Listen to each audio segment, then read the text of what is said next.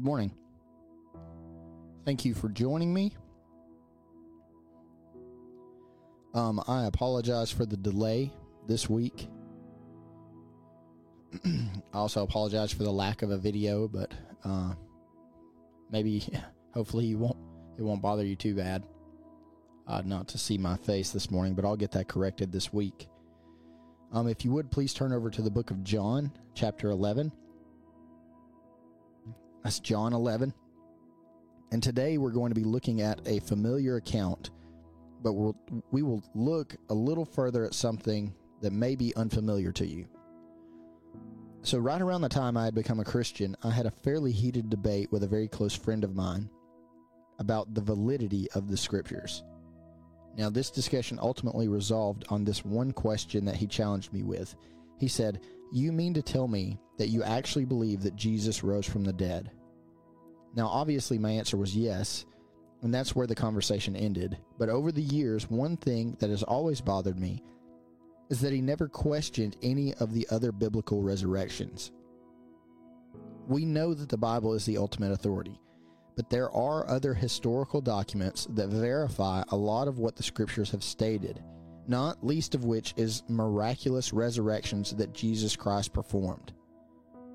So today we're going to look at one of these very accounts, probably the most famous, and we're going to look at the significance of the surrounding circumstances. So I'm in John 11. I'm going to be reading verses 1 through 44. 1 through 44, and we're going to stop here and there. So, verse 1 it says, Now a certain man was ill, Lazarus of Bethany, the the village of Mary and her sister Martha.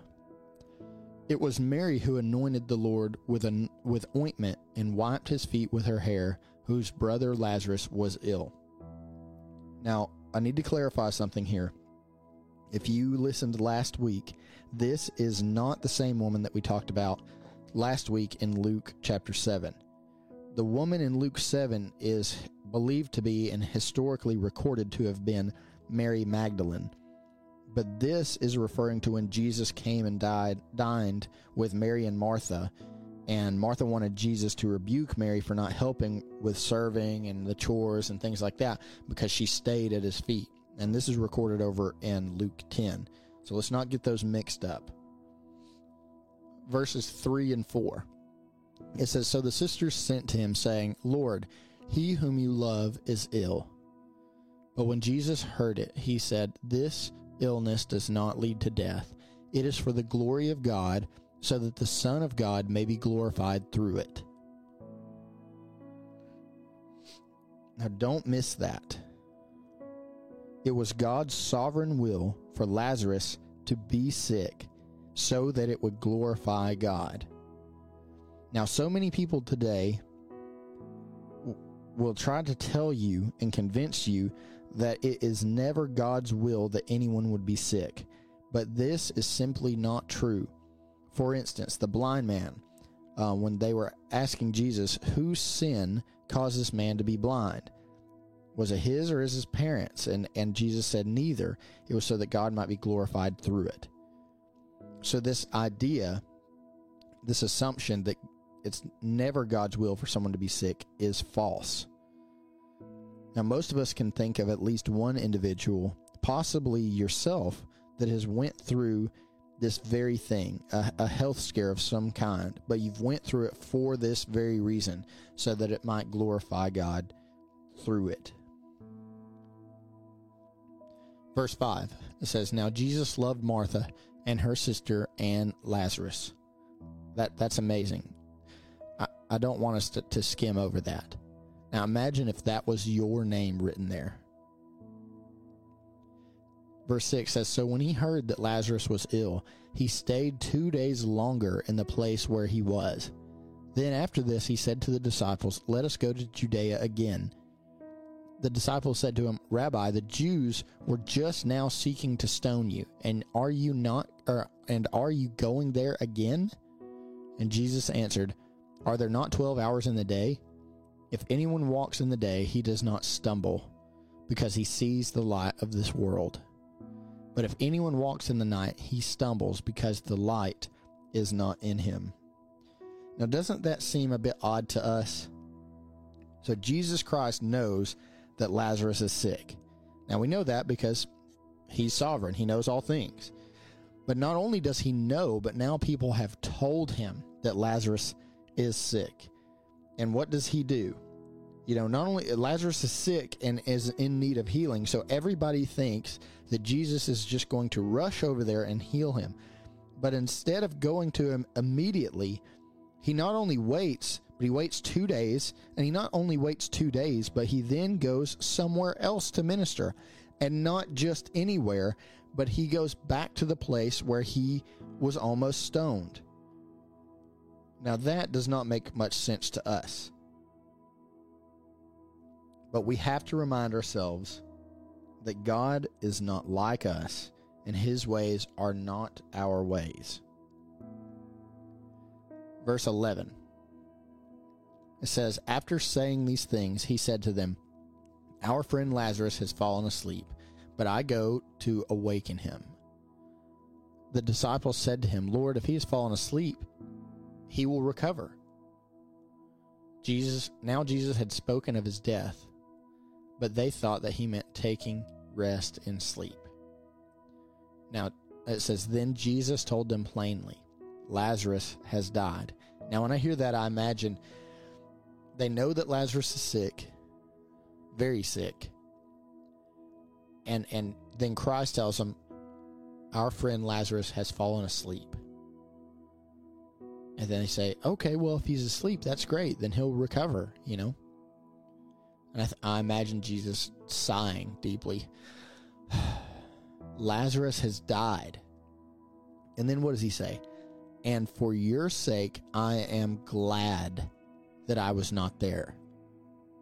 Listen to that again. Lazarus has died, and for your sake, for your sake, I am glad that I was not there, so that you may believe. But let us go to him. So Thomas called the twins, said to his fellow disciples, Let us also go, that we may die with him. So let me pose a question before we move ahead if Jesus would have went to Lazarus right away, would Lazarus have died? Now, this is something that um, I kind of wanted to cover at a later time, but we'll touch here in just a minute. So, so if Jesus would have went earlier, would Lazarus have died? Well, let's see. Verse 17. It says, Now when Jesus came, he found that Lazarus had already been in the tomb four days. Now that's significant. Okay, he didn't just die and flatline for a few minutes and they brought him back or something like that. He's dead. He's been dead. He's been buried. He's been, you know, he's been prepared, wrapped in the linen cloth, probably anointed with um, that fragrant oil, that burial oil that we were talking about last week. Uh, placed in the tomb, the stone rolled back over it. I mean, a pretty serious business, right? There's no mistaking. He's dead. Verse 18 it says, Bethany was near Jerusalem, about two miles off, and many of the Jews had come to Martha and Mary to console them concerning their brother. So when Martha heard that Jesus was coming, she went and met him, but Mary remained seated in the house. Now that shows a great deal of faith from, from Martha. What's verse 21 say? Martha said to Jesus, Lord, if you had been here, my brother would not have died. Well, there's our answer to our question, right? if Jesus would have been there right away, would Lazarus would Lazarus have died? Well, Martha says no. But that's not true. That's not true. That's that's what she she thinks would have happened. That's what she asserts would have happened. But here's here's the real answer to that question. That we focus too much on what if. We focus far too much on what if. And by doing that, we neglect what is. Now, what I mean by that is I will catch myself daydreaming basically about what ifs. What if this would have been different? What if this would have been different? What if I would have gone this other way? You, you know, whatever. How would my life be different today if that was the case? And I'm just wasting time because it doesn't matter, number one. But number two, that would have never happened. And let me explain why. Because God is sovereign, He's truly sovereign. So if God is truly sovereign, then what did happen, what is happening, and what will happen will always happen because God ordained it to be so, and there is no alternative. Now, let me say that again.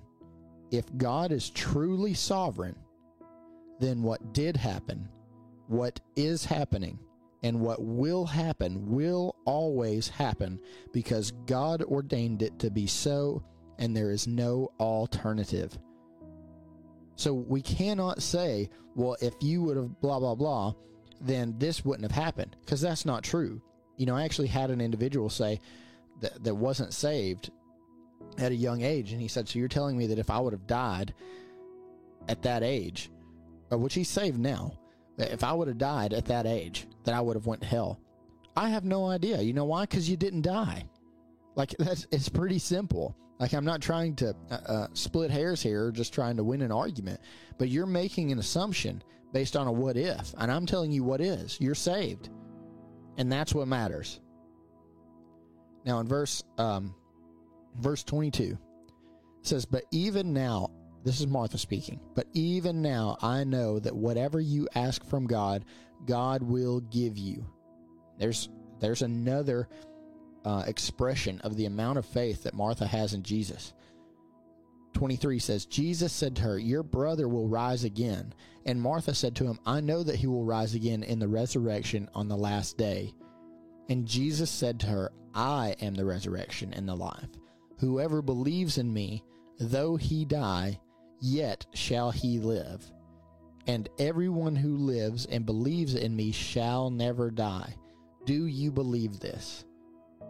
And she said to him, Yes, Lord, I believe that you are the Christ, the Son of God, who is coming into the world. Now, Martha gets neglected oftentimes, but Martha was a woman of faith also. And at no point are we told that she was not a woman of faith. Was she? Uh, no point are we told that she was not regenerate. She had an immense amount of faith. She had enough faith to come and run to Jesus when she heard he was coming to beg that he heal her brother because she knows that he can heal him. But Martha shows us more of who we are than I think Mary does. Because when Jesus tells her, I am the resurrection, do you believe this? And she says, Yes, I, be- I believe that you are the Christ, the Son of God who is coming into the world. That's amazing because I think that she really did. So, what does she do? Does she just simply rest in that? Does she just trust in God's perfect will? Well, let's look and see. Verse 28. When she had said this, she went and called her sister Mary, saying in private, The teacher is here and is calling for you. So, another verse says, that she went her way and secretly called Mary, saying, The teacher has come and is calling for you. So here's Martha. She says, I'm going out to Jesus. I'm going out to him. I'm going to petition him. I'm going to plead with him to raise my brother from the dead because I know that he can. Again, that's a great amount of faith. And he says that we that he is the resurrection. And she says, I believe that. And then she goes in secret and tells her sister Mary, The teacher is calling for you. So she thinks, Martha thinks, well, if he won't do it for me, maybe if I can get the ever faithful Mary to ask him, then maybe he will do it for her. But she lied. He didn't call for her, he didn't call for Mary. But what does Mary do? Verse 29. She believes that Jesus has called for her. In verse 29 it says, And when she heard it, she rose and she rose quickly and went to him. No hesitation. She gets up and goes. Verse 30. Now Jesus had not yet come into the village, but was still in the place where Martha had met him.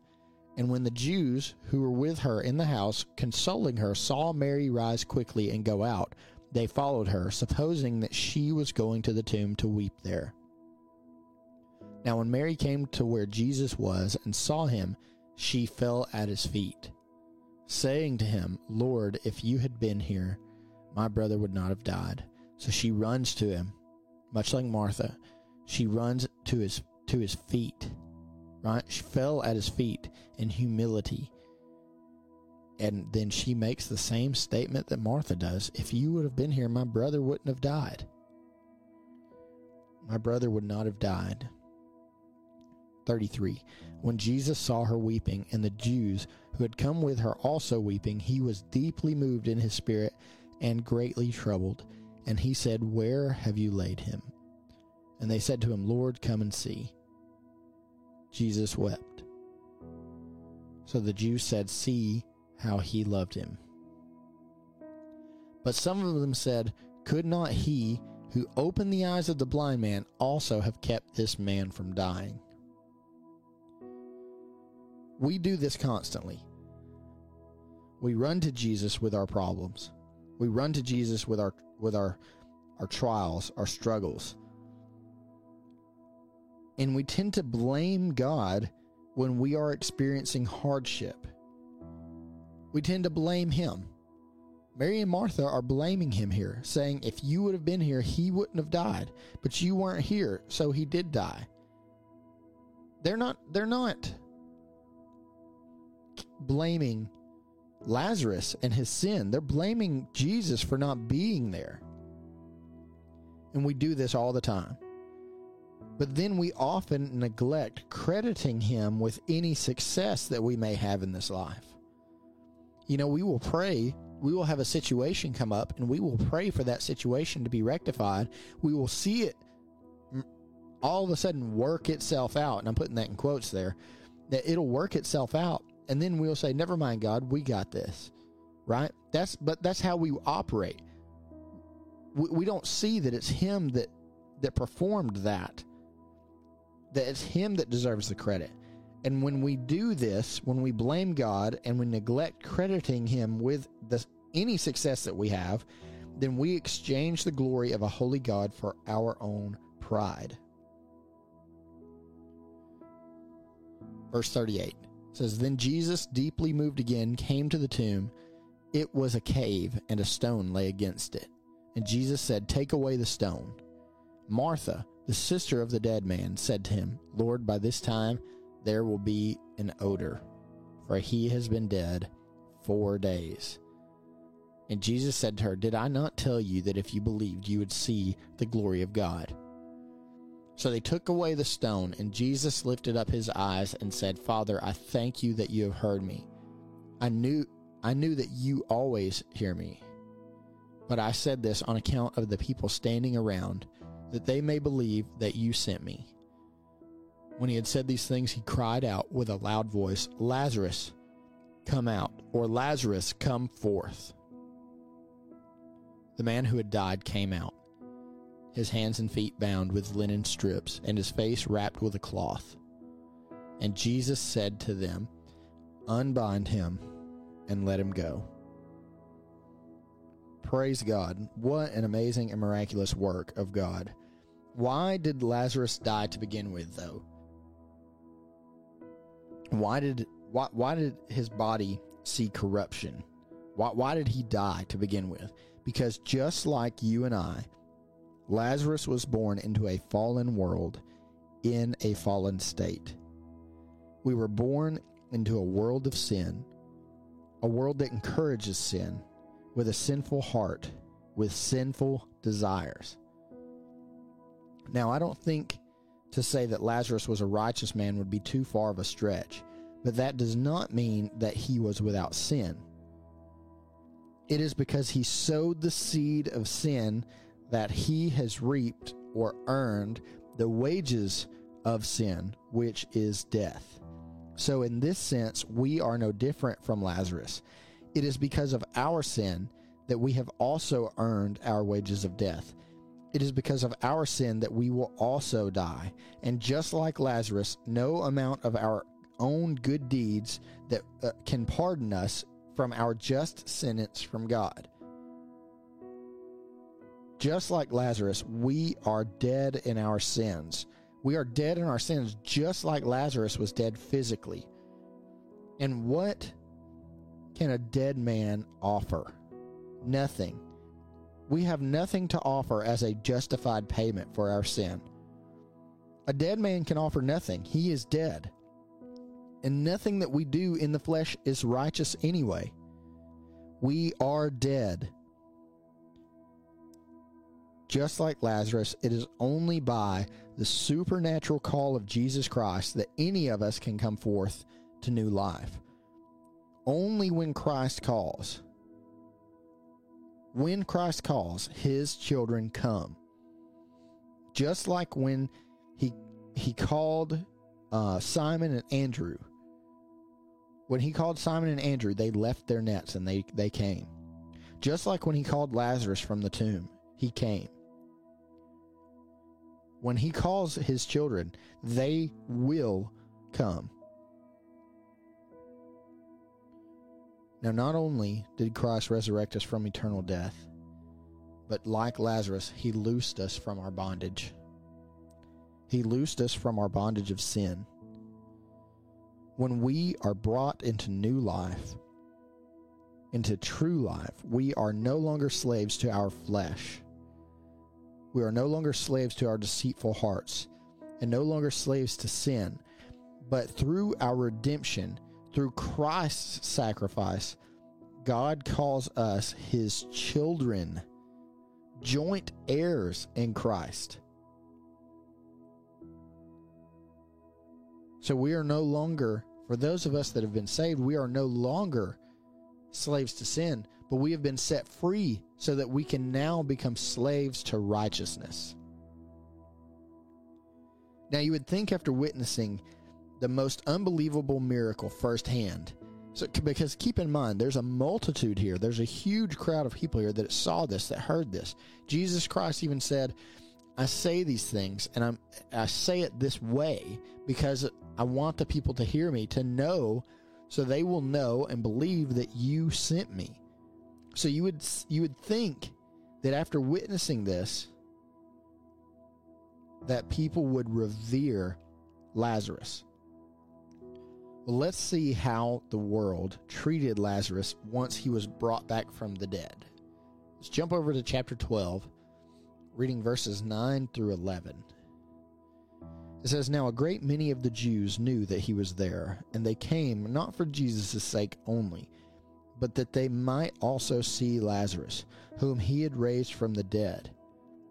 But the chief priests plotted to put Lazarus to death also, because on account of him, many of the Jews went away and believed in Jesus. How did they treat Lazarus, they plotted to kill him. They plotted to kill him because he was evidence of Christ's deity. He was evidence of Christ's authority. He was evidence of Christ's sovereignty. And they hated him for it. We should not be surprised then when we preach the truth of the gospel and are also ostracized for it. Now, when the people of this world are exposed to the truth of the scriptures, they try to find a way to snuff it out. We think we're being persecuted now. This is exactly how the the people, uh, the Christians in China and Russia and, and the Middle East are treated. That if you are a Christian, they they not they're not just okay with you believing that. They want the very idea of that to be killed.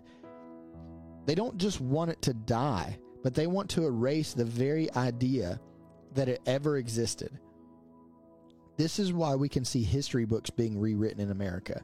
This is why we can see science textbooks denying that their theories are, in fact, only theories. And why, at the very mentioning of the name Jesus Christ, so many people recoil as if they've been slapped. Now, just in my lifetime, since being in school, it was okay. Um, you know, people would say, "Well, it's okay if you believe that. It's okay if you believe in Christianity. It's it, all that's fine. Just don't try to make me believe that." But now, just in a short few years, it's went from you can believe that, just don't try to make me believe that, to now you are a fool for even suggesting that someone was raised from the dead, let alone that Jesus had authority over death. But make no mistake, this is not some new way of thinking. You know, even the Roman guard, this elite group of men that was set before the tomb of Joseph of Arimathea, where they where Christ was brought and buried. Even this elite group of men knew the truth. They witnessed the truth firsthand, and yet they denied the truth until death. We must not be deceived into thinking that because we are the minority regarding our worldview, that it is somehow incorrect. Do you remember the, the black and blue dress or the white and gold dress, that big debate several years ago? Did you know like 78% of people saw it as white and gold? 78%. And the and not even the remaining saw it as black and blue. Some of them said both. But 78%, that's a huge majority. But did you know it's actually black and blue? So just because the majority believes something does not make it correct. Miraculous things happen every day, and for those of us that understand the source of those miracles, it brings us to a place of worship but for most of the world, they have exchanged the truth for a lie, and they worship and serve created things rather than the Creator Himself. So if you're struggling with something, if you're going through a trial, if you're even suffering, then rest in the fact that this may be your appointed time to bring forth the glory of God. This world and this life is fleeting, and one day, much sooner than you might think, it will pass away. We will we will earn the same wages of our sin that Lazarus did, which is death. You know, even Lazarus, after being resurrected, he died an earthly death again. You know, he's not still walking around with us. There's nowhere in the scriptures that tell us that. But praise God for his mercy to bring us death. Now that sounds pretty wild, but we should be praising God that he's showing us mercy through our death here. Because when he brings about the death of this life, then we can be united with him in his kingdom because of the sacrifice of his son. Without that, without death, we would just stay here. You know, when God, after Adam and Eve ate of the tree, he sentenced them to death. Now, it wasn't immediate, but they did die. But it was merciful so that they might be reunited with him because God cannot have any part of this fallen world. He cannot be part of sin. Now, death may be terrifying to most. And as a matter of fact, it's the top, it's the number one fear in all the world is death.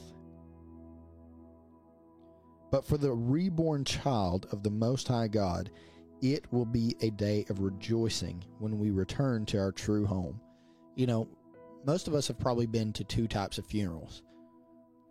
Funeral of of the lost and of the, the sanctified you know, if you've been to a funeral where someone was lost and everyone knew that they didn't truly believe in Jesus Christ based on the life that they lived, it's very sad.